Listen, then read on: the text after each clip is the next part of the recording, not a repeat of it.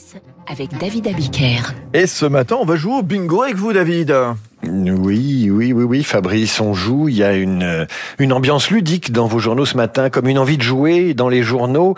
À commencer par le bingo de Noël produit par La République en Marche pour défendre le bilan d'Emmanuel Macron si jamais vous n'aviez pas d'autres occupations pour le réveillon. Ce jeu de propagande politique à télécharger sur Internet ou sur Instagram se présente sous la forme de propositions anodines du genre « T'es vacciné, toi ?» ou encore « J'aimerais bien changer de métier » ou encore « On a quand même la chance d'être en France. Les jeunes, c'est vraiment la génération sacrifiée. » Et à chacun de ces lieux communs, aussi lourdingue qu'un blanc de dinde au marron, La République en Marche a préparé un argumentaire pour chaque proposition, une réponse en défense de la politique du gouvernement. Vous avez là l'un des jeux les plus ennuyeux de l'histoire des loisirs offerts aux militants. Et Libération fait pareil, mais pour lutter contre le sexisme. Comment répondre à l'oncle anti-MeToo au réveillon ? Partant du principe que les tontons sont tous de gros beaufs et que la culture du viol s'invitera nécessairement à la table, le néo-féminisme donne à leur nièce des arguments pour faire taire leur tonton. Ambiance rééducation. Le jeu s'invite aussi en une de l'opinion avec ce dessin de CAC. Biden, Poutine et Xi Jinping jouent au poker stratégique à la table des tensions internationales et Macron veut participer. Une autre façon d'expliquer que l'armée française renonce à la paix et change de stratégie. La crise ukrainienne est dans le viseur. Le jeu, c'est aussi la une du Parisien aujourd'hui en France, David. Les adultes raffolent aussi des jouets. C'est la une du journal. Selon Le Parisien, 1 jouet sur 5 vendu à Noël est destiné à des adultes. C'est la tendance Kidulte, synthèse de kid et de adulte. On a 30 ans, mais on s'autorise la régression. Les confinements et le Covid n'y sont pas pour rien. Le joujou pour les grands est un marché de 720 millions d'euros en croissance depuis 10 ans de 24%. Jeux de société transformés en jeux d'apéro, puzzle, jeux de construction. Exemple avec Haut les mains, d'abord lancé sur Internet où il a été téléchargé 1 million de fois et il sort dans une édition physique maintenant à 100 000 exemplaires. Ce jeu consiste à mimer un mot ou une expression en tâchant de le faire deviner le plus vite possible aux autres. Et les adultes ne font pas que jouer aux cartes ou à des jeux de société, ils achètent les jouets dont ils rêvaient enfant. Le bouclier de Captain America, la boîte Playmobil, la boîte de Lego pour construire une basket Adidas, le robot Goldorak de 69 cm. Ça vous rappelle des souvenirs, Fabrice, à moi aussi. Vous lirez aussi dans Les Échos, suppléments high-tech et médias, que l'année 2021 a été une année record pour les jeux vidéo sur mobile. Et là, j'entre en terre inconnue, mais je vous donne 3 exemples. Honor of Kings, Roblox, Pokémon GO. Voilà 3 jeux à jouer sur votre smartphone dont les revenus vont dépasser le cap du $1 billion de revenus. C'est vous dire si pendant le Covid, le monde joue. Alors 2021, c'est aussi le grand retour de la chaussure la plus moche du monde. Toujours dans la rubrique « Je régresse », eh bien l'année 2021 a connu le retour en grâce des Crocs, ces sabots en plastique aux couleurs exubérantes portés en leur temps par Roselyne Bachelot. Elle en avait des roses fluo.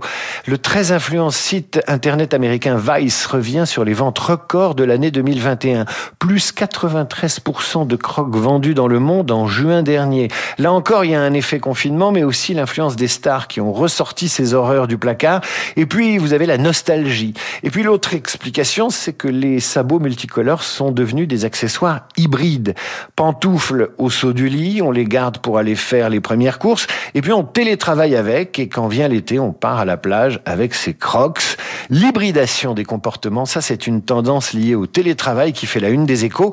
On n'en a pas fini avec le télétravail, ni avec le mauvais goût. La marque de Crocs pourrait bien doubler ses ventes d'ici 2026.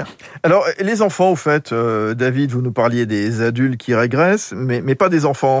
Eh bien, pendant que les adultes sont piqués par le virus de la régression, les mômes, eux, se font vacciner.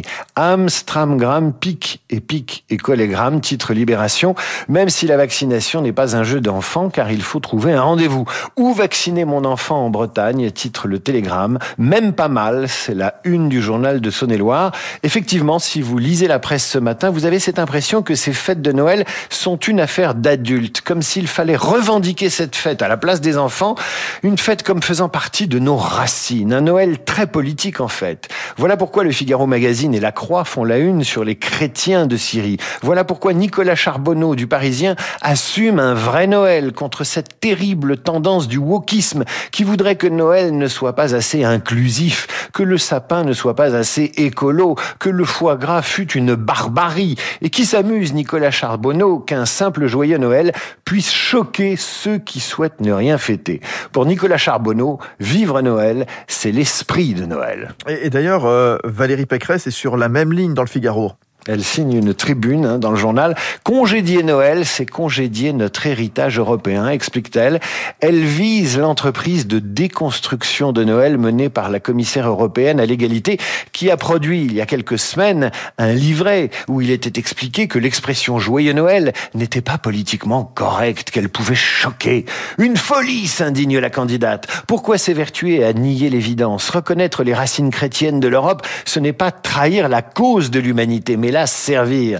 Et la candidate canarde à tout va les démolisseurs de symboles et autres déboulonneurs, ces semeurs de honte qui sont des briseurs de rêves. Haro donc sur les adeptes de la cancel culture qui voudraient s'en prendre au Père Noël de près ou de loin. Exemple pour finir dans la newsletter du Monde qui vous explique ce matin que la boule de Noël est menacée en Autriche. La boule de Mozart, en vérité, c'est un des chocolats les plus célèbres d'Autriche. Un cœur de pâte d'amande entouré de nougat, le tout enrobé de chocolat au lait. Ça existe là-bas depuis 130 ans, même si c'est devenu un chocolat pour touristes, explique Le Monde. Et c'est justement le problème.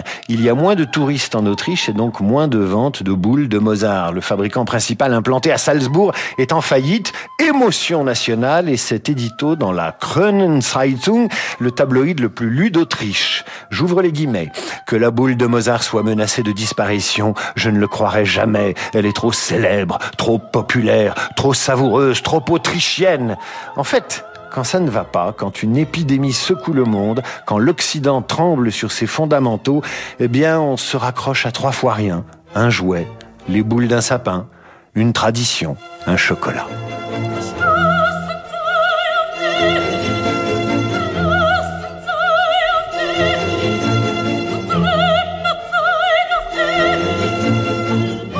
C'était bien encore une fois. David Abiker, merci, bonne journée. On se raccroche aussi tous les matins à la revue de presse signée David Abiker.